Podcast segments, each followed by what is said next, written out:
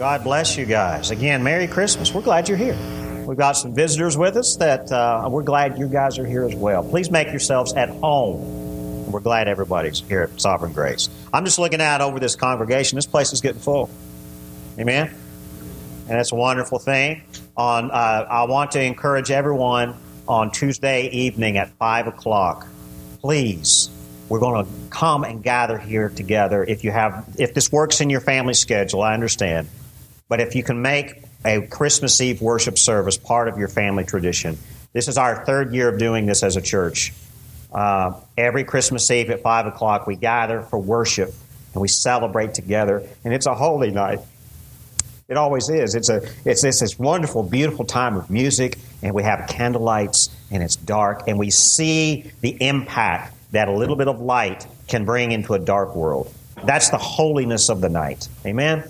It's not the gathering and putting the kids to sleep because Santa's coming. And that's great. Santa will come.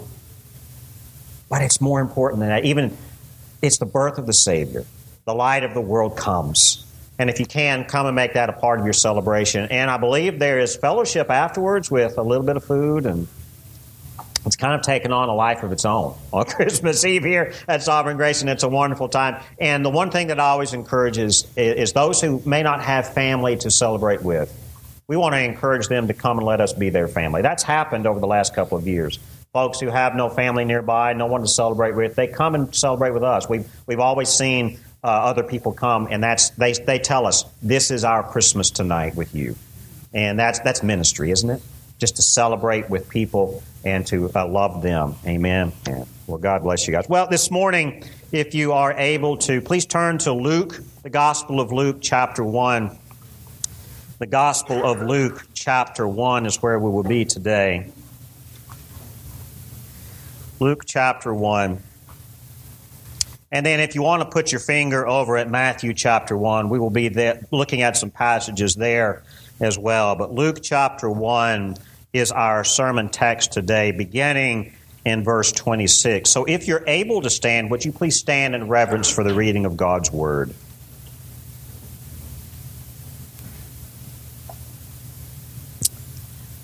Luke chapter 1, beginning in verse 26. In the 6th month, the angel Gabriel was sent from God to a city of Galilee named Nazareth, to a virgin betrothed to a man whose name was Joseph of the house of David. And the virgin's name was Mary. And he came to her and said, "Greetings, O favored one, the Lord is with you." But she was greatly troubled at the saying and tried to discern what sort of greeting this might be. And the angel said to her, "Do not be afraid, Mary, for you have found favor with God. And behold, you will conceive in your womb and bear a son. And you shall call his name Jesus. He will be great and will be called the Son of the Most High. And the Lord God will give to him the throne of his father David, and he will reign over the house of Jacob forever, and of his kingdom there shall be no end." And Mary said to the angel, "How will this be, since I am a virgin?" And the angel answered her, "The Holy Spirit will come upon you, and the power of the Most High will overshadow you. Therefore, the child to be born will be called Holy, the Son of God. And behold, your relative Elizabeth, in her old age, has also conceived a son. And this is the 6th month with her who has been called barren.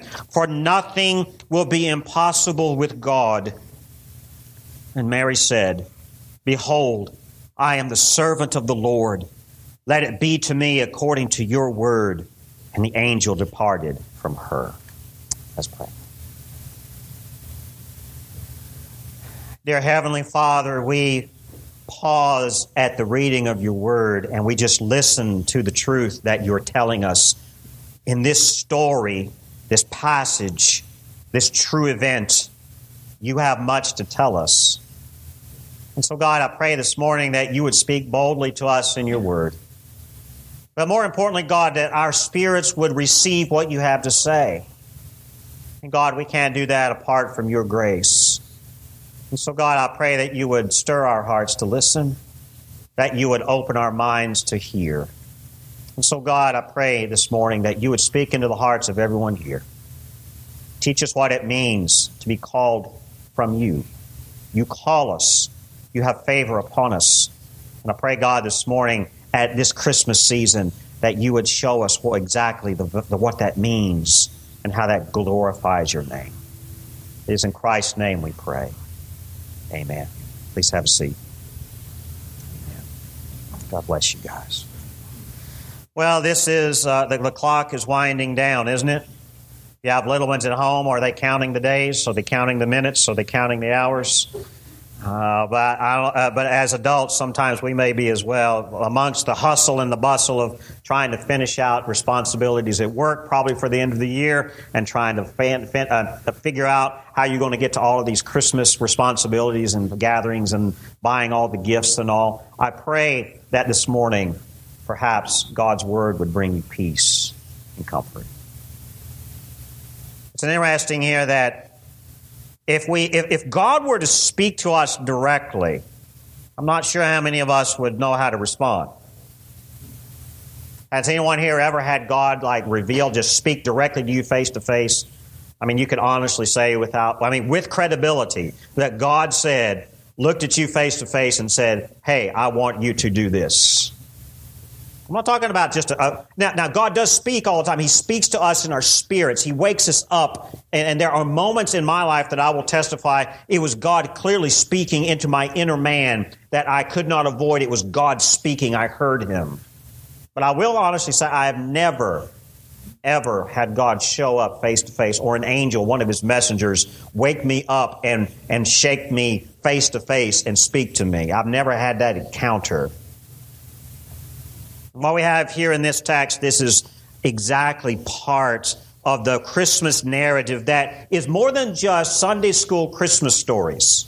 This is more than just a good image on a Christmas movie.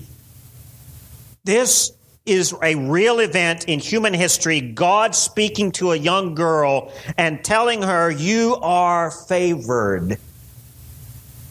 That's amazing. And I want us to look at exactly how God does this and exactly what this means for us, not just for Christmas, but for the gospel and for our lives.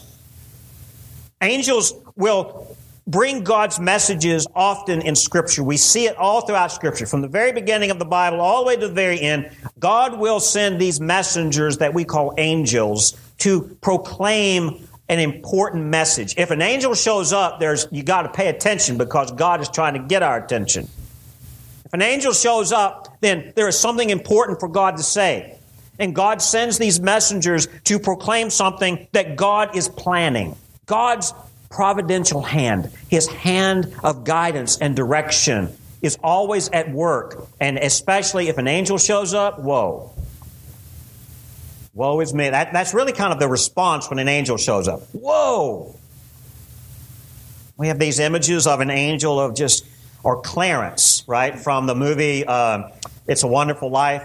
Sometimes we think of Clarence, the angel, trying to earn his wings and doing something nice. But sometimes when we think of angels, we think of Clarence, this bumbling angel trying to earn his wings. That's not the image of angels in Scripture. The image of angels in Scripture, they are powerful beings that when they show up, we saw this last week when we were looking at how the angels proclaimed the birth of the baby Jesus to the shepherds, and they were in fear. When an angel shows up, they're just a hint of God's glory, and we can't fathom it. We cannot survive it. So you can imagine a young girl. I mean, young girls tend to be timid. Young girls tend to be fragile. Young girls tend to be, they're quiet, they're meek, generally. And we get this impression from Mary, especially when we see her response here. But when angels speak, those who are spoken to listen. We see this in Matthew chapter 1, if you want to flip over there and look. Matthew chapter 1, an angel speaks to Joseph several times. Right? Verses 18 through 25, right? Now, the birth of Jesus Christ took place in this way when his mother Mary had been betrothed to Joseph. Before they came together, she was found to be with child from the Holy Spirit, and her husband Joseph, being a just man and unwilling to put her to shame, resolved to divorce her quietly. But as he considered these things, behold, an angel of the Lord appeared to him in a dream, saying, Joseph, son of David, do not fear to take Mary as your wife, for that which is conceived in her is from the Holy Spirit. She will bear a son, and you shall call his name Jesus, for he will save his people from their sins. All this took place to fulfill what the Lord had spoken by the prophet. Behold, the virgin shall conceive and bear a son, and they shall call his name Emmanuel, which means God with us. When Joseph woke from sleep, he did as the angel of the Lord commanded him. He took his wife, but knew her not until she had given birth to a son, and he called his name Jesus. So even here, an angel speaks to Joseph in a dream. Very common testimony. Even today, when we hear testimonies from those of the Islamic faith who have come to Christ, it is an overwhelming testimony that we hear often that these men and women have a dream of Jesus. It's a common occurrence even today. And missionaries on the mission field right now testify it's genuine, it's real, and it's overwhelmingly true and common. And the reason is because in that culture, in the Islamic culture, that there is something about dreams that culture pays attention to. And I love how God uses that. And he will send angels or Jesus himself to speak to them in dreams.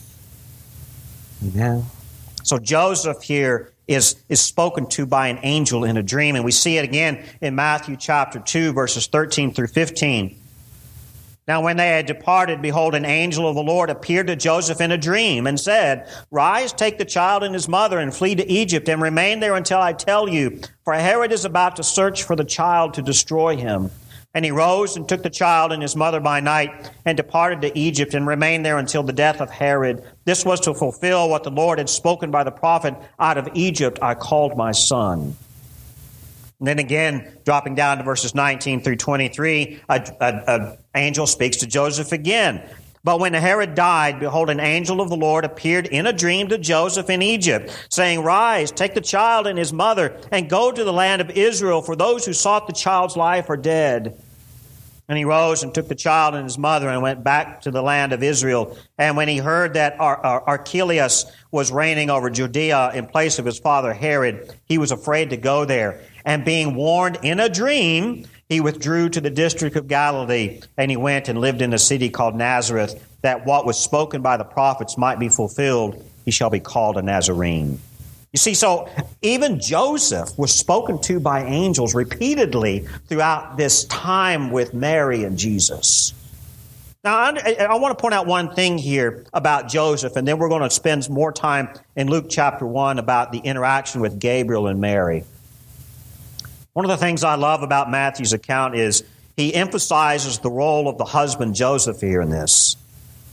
We look in chapter 1, verse 19. And her husband Joseph, being a just man and unwilling to put her to shame, resolved to divorce her quietly. Now, that's not divorce as we understand in our modern context. It really meant he was going to break the engagement and dismiss her. I mean, this was a man of honor and integrity and character who loved his wife despite the fact that she was found with child and it wasn't his. That's an amazing thing in this gospel narrative that we have to remember. And men, I want to encourage you in this room, model your lives after Joseph in relationship to the women in your lives. Love them and do not bring them to shame.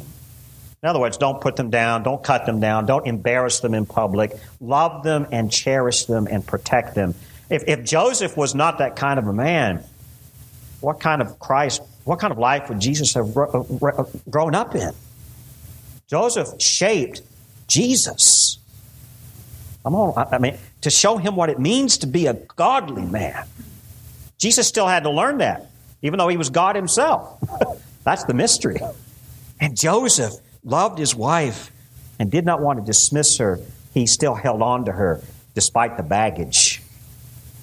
And he loved her because that's what she needed. And God knew this, and he orchestrated the whole thing Isn't that great? He knew that Mary would need protection, and he gave Mary Joseph as her protector, not only of her character, but I would say of her life as well, because she would have been stoned.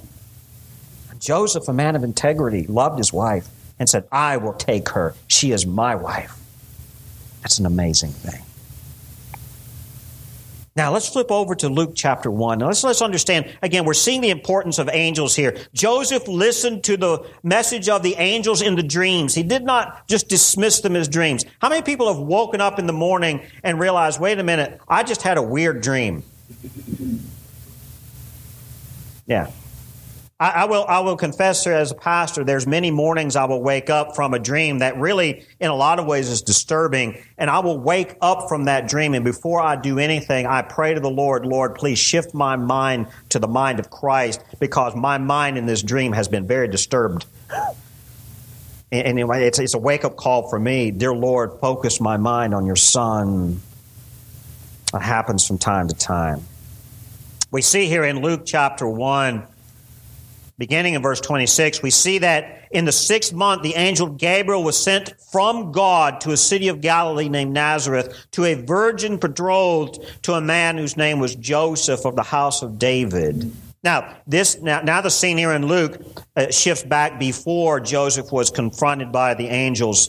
This goes back before Joseph found out that Mary was pregnant.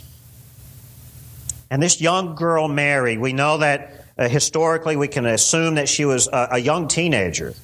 Many scholars think around 13 or so. Can you imagine being a 13-year-old girl and finding out that you're going to have a baby and never, ever having kissed a boy, much less been near any men? What's happening here? I mean, you can imagine the emotions and the cultural problems that would ensue here, and none of that was a secret. All of that was heavy. And so Gabriel is sent by God to speak to Mary. That's an important point here in verse 26 and 27.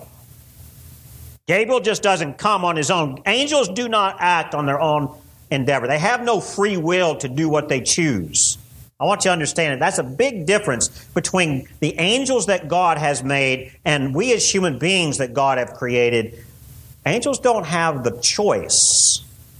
They don't have the free will to act upon their own. They only act as God directs. They are made for that purpose. They are sent by God to be His voice and to bring messages. That's literally, the Greek word angelos that we get the word angel from literally is meant the messengers. That's really, if you want to figure out fundamentally what that is, they are messengers. So Gabriel, the chief messenger of God, the general of the armies of angel hosts, comes.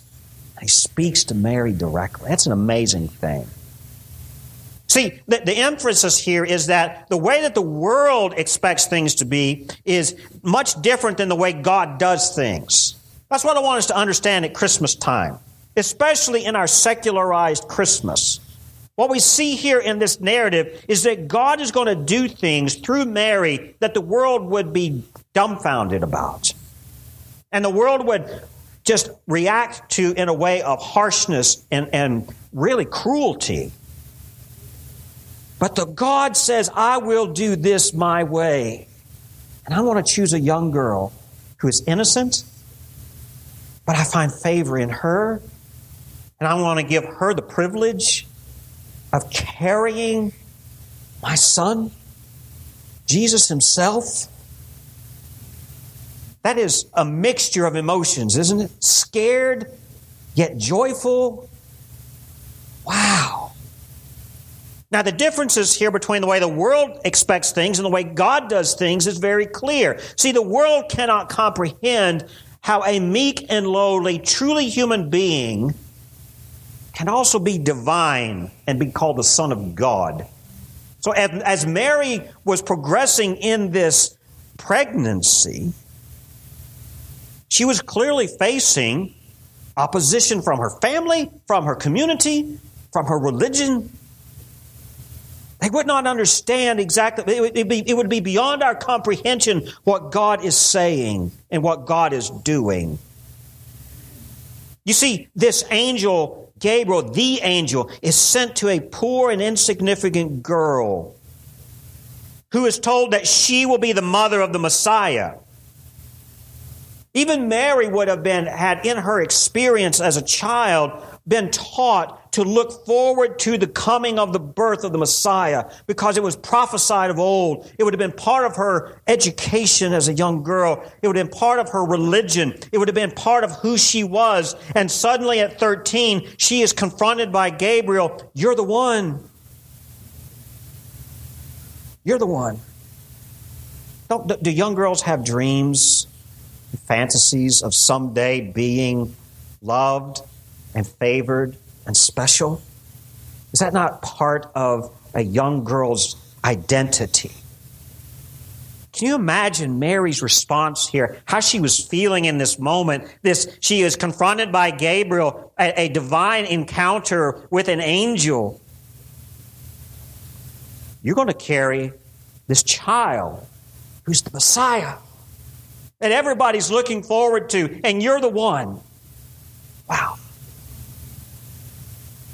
The world would have looked at this and said, no way. There's no way that a young 13-year-old teenager who cannot barely, she's not old enough to even be married yet, and she's not even old enough to set up her own house yet, and God is going to choose her? It's interesting. Young Mary, this young girl, is chosen by God to fulfill this prophecy. She does not manifest this prophecy. She does not claim her moment. She does not demand God's answer for her life. She is humble, living the way young girls do, minding her own business, yet somehow is favored by God. She does not manifest her destiny as the mother of God. That's a stark contrast to the way the world wants us to live, doesn't it? I mean, just this weekend, I can't remember where I even saw it. It was actually on the internet. There was, there's a lot of commercials on the internet now. No matter if you go and want to look at the news, you got to watch a commercial now. You know that. That's how these things have evolved. And there was I never watch them all. As soon as that countdown goes 4, 3, 2, 1, skip the ad. I skip the ad. Y'all do that. And there was this commercial, and I couldn't bear watching more than 5 or 6 seconds of it, but it was a commercial of, you can envision your destiny. The secret to wealth and prosperity is you have to envision it first and then make it happen. A lie from the devil. Mary doesn't do that. I mean, I can't imagine that God would have favored Mary if she was manipulating her life to be the one. Y'all know folks like that? I have a goal. I want to be somebody. Can you imagine Mary being, I'm going to be the mother of God.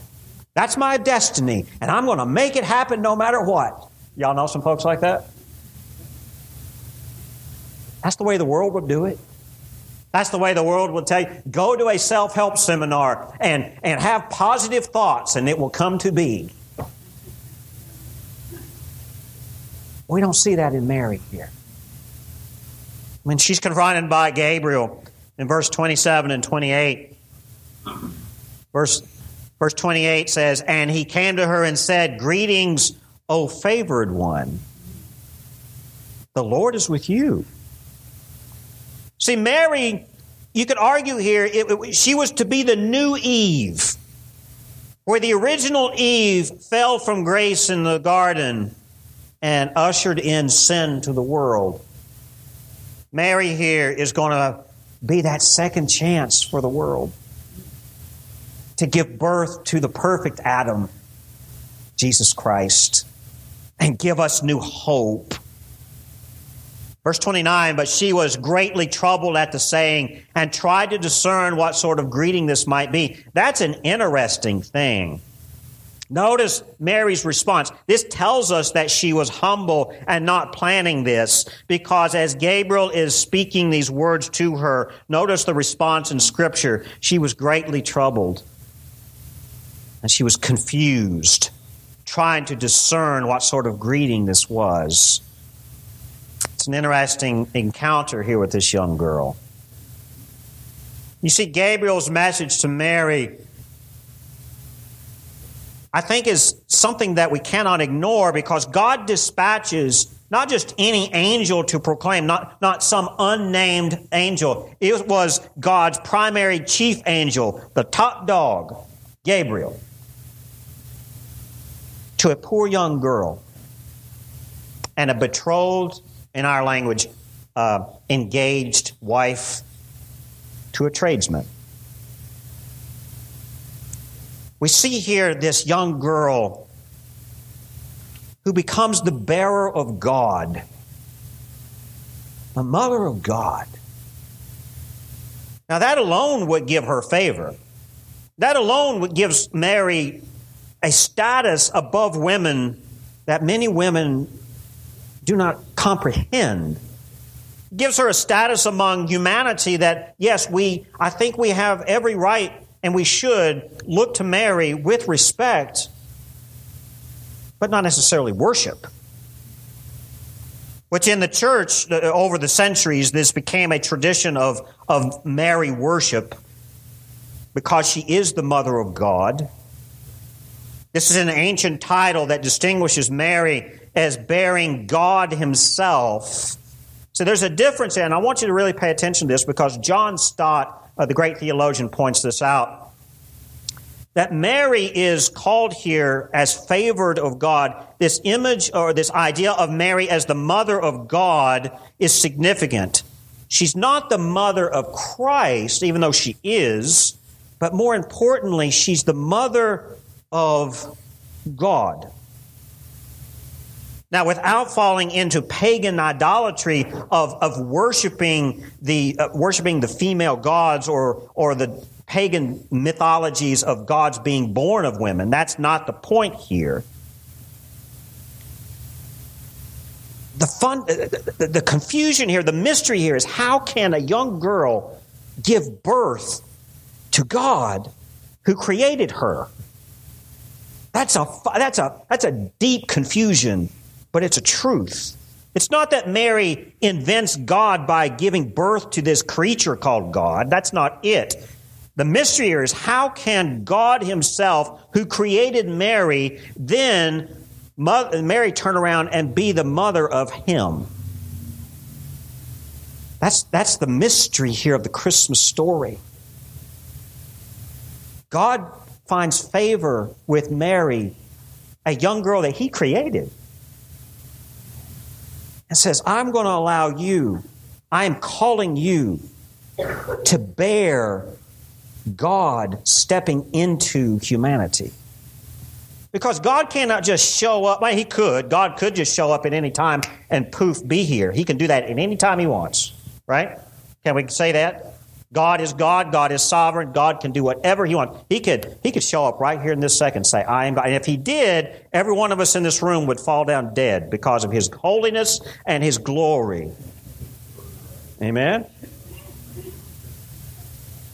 But somehow God, in his wisdom and in his design and in his choice, says, I want you, Mary, to give birth to me so that the world will see that I love them. It's not that he's giving Mary the honor of giving birth to a God that we then suddenly worship. That's the twisted, false conclusion to this. We do not worship Mary because she gives birth to God. We don't worship Mary at all. Now, I think we can respect Mary, and we can definitely, through Scripture, look at her with awe. God chose you. That's nothing insignificant. If God finds favor upon anyone, that is important. But we don't worship him. God finds favor with a lot of people in Scripture. He found favor with David, that Joseph himself comes from, Mary and Joseph, they come from the line of David. And even Gabriel emphasizes this baby that will be born will take the throne of his father David in verse 32. But this idea of Mary giving birth to God, the Messiah, It's interesting that God chooses the lowest of the low, those in poverty. Bill mentioned this in the Sunday school hour this morning, that when Jesus came and spoke, he spoke to the poor, those in poverty, those who were poor. Not just poor in spirit, yes, we're all poor in spirit, but even those who were of economic poverty that society looks down upon and casts away.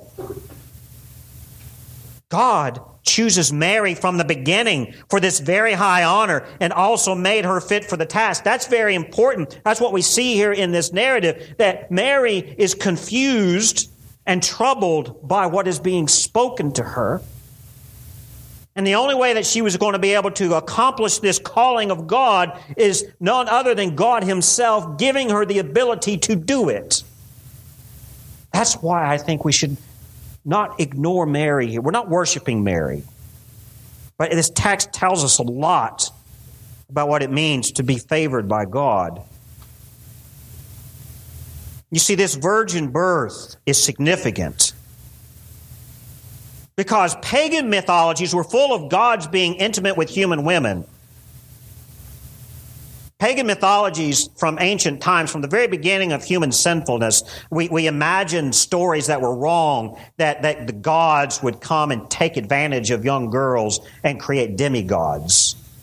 The significance here is that is exactly not what is happening. It is something totally different because the emphasis of virginity here implies that Mary was never violated. And God gives favor upon her. It's not God taking advantage of young girls the way the pagans did in the pagan mythologies. God favors this young girl beyond all women. But more importantly, as we see Mary's response here, clearly she's not going to be able to do this. But God says, I want to give you my grace. That's literally what favored one means. Gabriel greets Mary as one full of grace. That's what it means to be favored. And so if we can imagine ourselves being favored by God, just like Mary here is favored by God, she is spoken of as being full of grace. That means God's grace himself is poured out into Mary, giving her everything possible and necessary to fulfill this calling. I'm going to cause you to bear a son.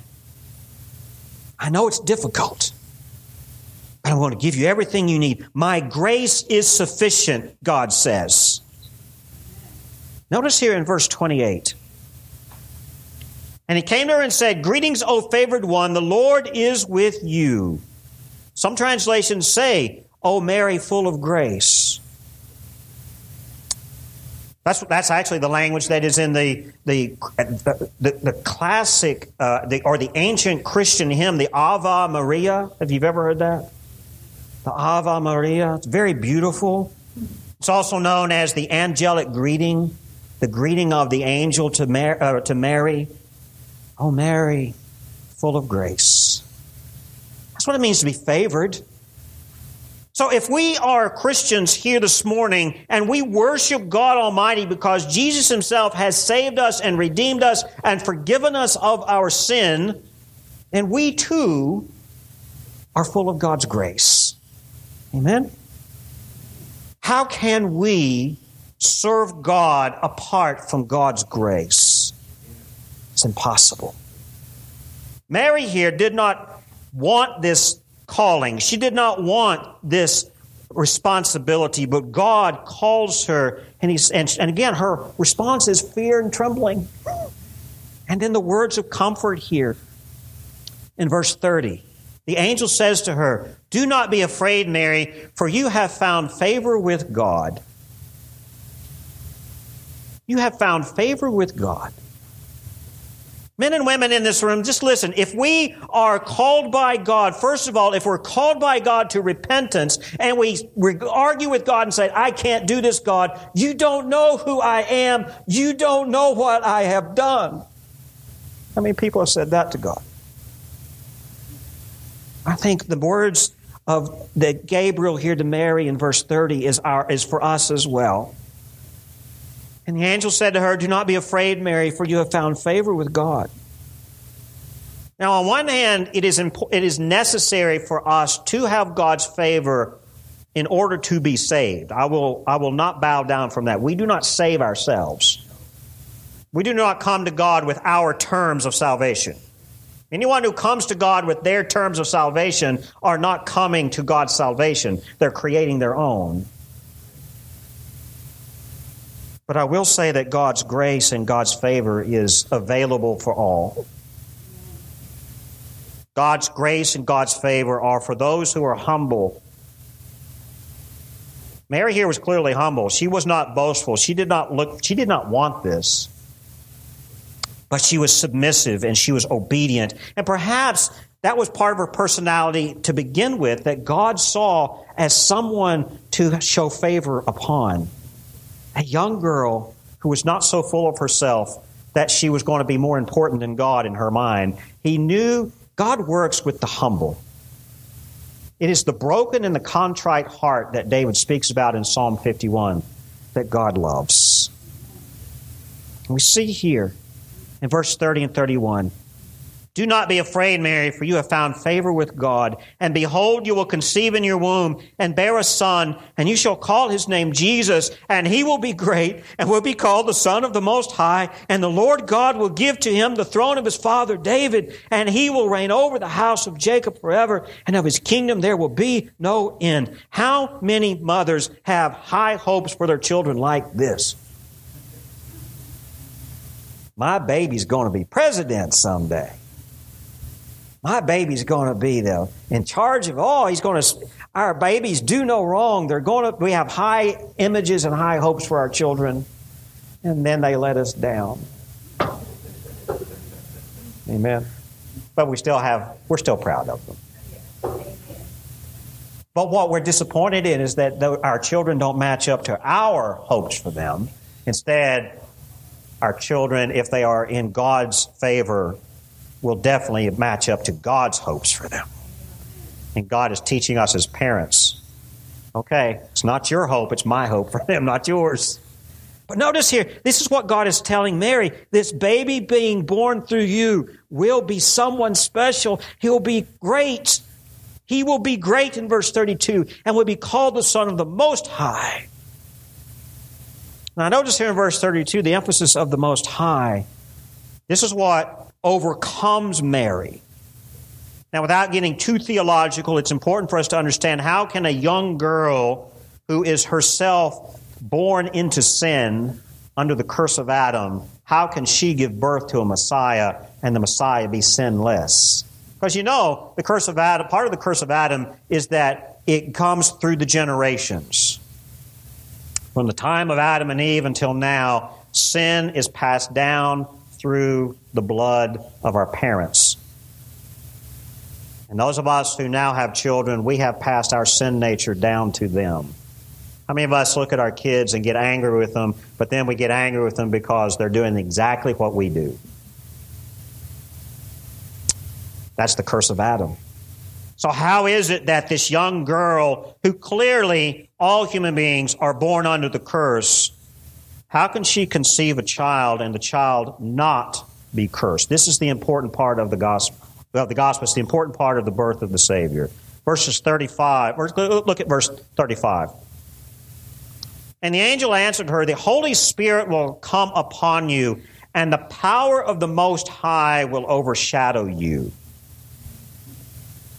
So this idea of the Most High is repeated in verse 32 and in verse 36. This son, this child to be born, will be called the Son of God, the Most High. And then in verse 35 and 36, the power of the Most High will overshadow you. That's an insignificant point there. Not only is the child to be born to be called the Most High, but the Most High is the one who will cause you to give birth. That'll blow your mind, won't it? That is exactly how the child to be born, even though born of a woman, will not carry the curse of Adam with him. because in verse 35, the Holy Spirit that comes upon Mary through the power of the Most High will overshadow her sin nature. It does not mean that the child that Mary conceives is somehow not fully human, and that's another heresy that the church has dealt with more than once in its history. It's that the son to be born would take Mary's humanity, but Mary's humanity will be overshadowed so that he is born perfect. That's a mystery that I can't fathom. That's a mystery that because in the pagan mythologies, the corrupt gods would take advantage of young girls to create even more corrupt demigods. That's not what's happening here. And so Luke's gospel is speaking to a culture of the time, an ancient culture, that this needed to be spelled out clearly. This is not your pagan gods doing something foul. This is God who is holy, the Most High, overshadowing the sin nature of humanity so that Christ is born sinless. That's why we call the birth of our Savior the most holy of nights. Because for the first time, a human being is born with no sin. Ponder that. That's what we as the humanity look forward to. How can we break from this sin curse? How can we break from this repeated generation after generation after generation of sin being passed down? Right here's the answer. God overpowers the sin nature in humanity to give birth to God, because Jesus was not created. He was begotten. He was begotten. And Gabriel reassures Mary here of these fears. You think that you cannot do this on your own. And that's why she was scared. I can't do this. And God tells her through Gabriel, the child to be born will be called holy, the Son of God. Now, it's interesting to look at Mary's response here. Let's close here with verse 36 through 38. And we've got to look at Mary's response to this. This right here, I think, is why we should call Mary blessed. Not because she is somehow... See, some people will take the idea of, in verse 35 that Mary herself was made holy as the Holy Spirit overshadowed her. They think that she was made sinless. She wasn't. Verse 36, and behold, your relative Elizabeth in her old age has also conceived a son, and this is the sixth month with her who was called barren. Verse 37, the words of Gabriel, for nothing will be impossible with God. A biblical truth. Nothing will be impossible with God. But this is in the context of something that mankind cannot do. We cannot overpower our sin nature. It's who we are. But God, who can do all things, it is not impossible for God to overpower and make clean our sin nature. And so he has done this through Mary and through the Son, Jesus Christ. That's how sin will be atoned for. The birth of Jesus Christ sets the stage and sets into motion the fulfillment of the covenant of God to everyone in the Old Testament, from Moses to David until now. I'm going to fix this. And now's the time. Now look at Mary's response to all this. Verse 38. And Mary said, behold, I am the servant of the Lord. Let it be to me according to your word. See, Mary's first response was of terror and fear and doubt. And she is not condemned for that. She's honest.